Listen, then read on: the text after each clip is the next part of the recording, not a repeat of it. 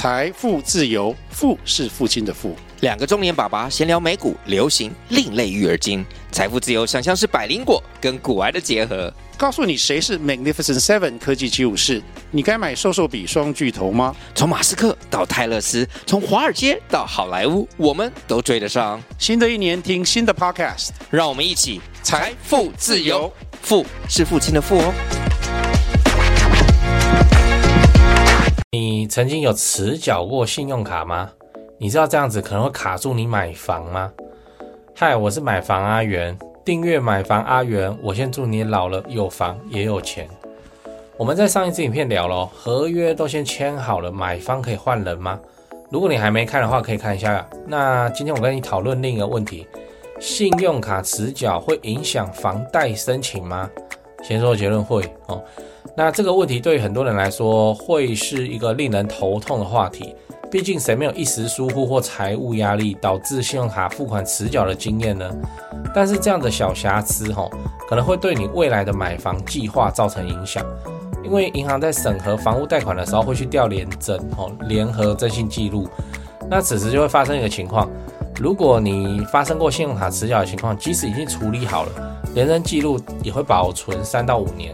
所以这段期间之内你要办贷款成功就很困难哦。就算时间过了也不一定会成功，因为就算过了揭露期限，也只是联征查不到。你到时候迟缴的话，那个银行内部还是会有记录。另外，若是你在这段期间之内有跟其他银行申请过贷款，他们调联征的时候也会保留在自己的系统里面，所以你在跟他申请的时候还是会被查到信用瑕疵的问题哦。所以你应该要想办法修复信用评分。当你遇到这个情况的时候，第一步就是想办法补缴欠款。一次的小失误其实也还好啦那就说忘了缴就一次两次就还好，不会每间银行都那么硬啊，直接跟判死刑这样但是最基本的你要做到就是每年都有稳定的缴款记录不要每次都只缴最低，尽量每次都把它缴清，然后少用信用卡的预借现金这都是银行眼中的加分项。另外，如果你长期都是正常缴款只有偶尔一次迟缴或是全额逾期未缴，其实银行也会睁一只眼闭一只眼不用太担心会影响到信用评分多严重这样。那如果你想要知道自己的信用评分，可以准备读卡机跟自然人凭证，然后上金融联合征信中心查询，每年可以免费查询一次。那你信用良好的话，大概都在700到800分。另外，你要记得想办法拿到更好的贷款条件。如果你还是会担心信用卡迟缴会影响到你那可以用一些方法提升银行对你的信心。除了我们前面讲的正常缴款以外，你也可以提供有利的担保品，像是把名下的房地产提出作为增加贷款的筹码另外还有控制申贷的次数。当你的联征查询次数越多，银行就会认为你近期跟越多的银行有申贷，会更容易判断你有信用的风险。所以我会建议你说，如果你已经知道自己的信用卡迟缴记录那你就忍个几年再去做联征不然这个记录会一直跟着你，让你知道贷款越来越困难。你只要这3到5年的期间有正常缴款信用分数会慢慢提高，不用太担心。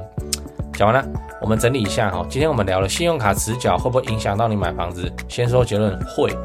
因为银行会查询联征记录，你的迟缴行为会被保留3到5年，但也不用太担心稳定缴款避免预借现金跟迟缴最低你可以用这些方式来修复信用，只要撑过3年5年就可以正常申贷了。那还是会担心的话，也可以提供担保品跟最主要就是避免频繁查询跟你不要迟缴就好了来提高银行对你的信心。我讲八卦就是我听过一个神奇的案例，那个我专员跟我讲的，就是有一个欧弟上然后他就买房子就办房贷，好像是买给他儿子的。然后然后发生了一件很鸟的事情，就是我们房贷在办的时候，他不是会讲说你几号要缴房贷吗？这个时间你可以自己定那不然的话你就是听银行的，所以那个时间很可能都是乱的，什么13号之类的不一定跟你的发薪水的日子是一样的。好，然后那个欧弟上就这描述起来有点复杂，简单的说就是他每个月都在迟缴，可是从来没有缺缴过就他时间给他看错了，什么13号，结果是这个月的13号，哦，不是下个月13，但他以为是下个月13号，所以他就下个月才缴，他永远都欠一期，你知道，然后他以为自己 OK， 哦，那搞到最后他就没办法，又要帮女儿买一间的时候，又一查才发现，你就是迟缴，你就没办法用，哦，然后回去上也觉得很莫名其妙，然后还有跟他吵架。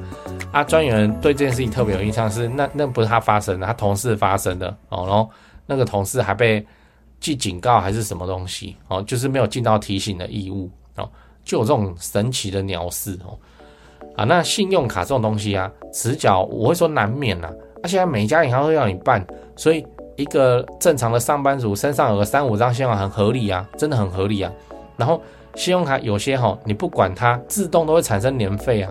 哦，就是说你要刷多少钱就可以免年费，哦，我就忘了嘛，我就没有嘛，啊，就变成欠那一笔哦。那我有特别去问银行的专员，还问了不止2位，他们是说1-2次都还好，哦，都不会怎么样，他们顶多写报告备注一下，然后这个就算了。但是那种严重迟缴啊，每次都要还那个循环利息啊，就真的是申请房贷一定都不会过哦。啊，大概就是这样。这边你也不要怪银行哦，就是台湾就是因为有这些银行这么严格的把关哦，导致我们的房价那么的坚挺哦。基本上他还敢放款的人，大概都能缴得出房贷，都不会有问题。证据就是我们现在银行的余放比啊，就是被法拍的啦哦，超低啊，低到爆。我们现在啊，房价是不是史上最高？是啊，哦，台湾岛创岛以来，房价最高就是2024年，结果法拍的数量极低，超低，可能是最低。我去查了，就这个资料蛮新的，112年的11月，银行局是每个月都会给。那现在台湾38家银行的统计起来，余放比统计起来是 0.15%， 0.15%。0.15%哦，这个要怎么理解？就是要16%啊，哦，15%、16%，意思是10000间才15-16间会被法拍，这样理解应该是正确的吧？哦，啊，如果你有那个什么金融专业的乡民啊，我讲错了，你就直接在留言区修理我哦，这没关系。好，那就换句话说，就是因为银行这样子把关哦，所以才能够造成哦。我们现在房价那么坚挺，就很保护啊，就不会让缴不出房贷的人买到房子，买到。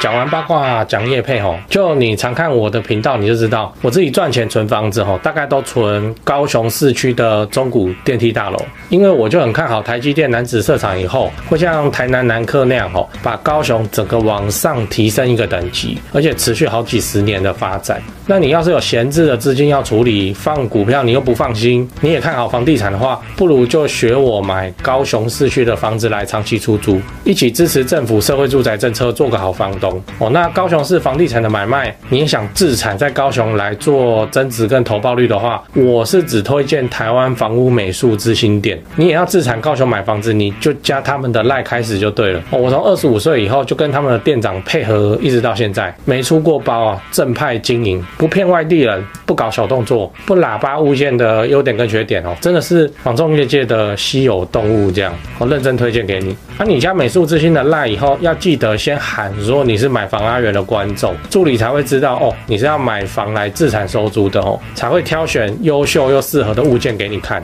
哦。啊，你自己看一看，手脚要快哦，那个投报率高的好物件消失的速度真的很快哦。现在就加台湾房屋美术之星的 LINE， 请美术之星传一些物件给你看。那些房子其实我也有看哦，啊，我还有钱的话哦，我自己都还要再买，我不骗你。我就很看好高雄未来的发展啊，我自己都真枪实弹跟他们买卖好几间了。那现在这些房子哦，真的都是不错的表现哦，认真推荐给你。自产高雄，你找台湾房屋美术之星店就对了哦。那他 LINE ID 是小老鼠 go go go go go 5个 go， 那我也贴加好友的连结在资讯栏，你手机可以直接点哦，直接加他。最后订阅买房阿元，我先祝你老了有房也有钱。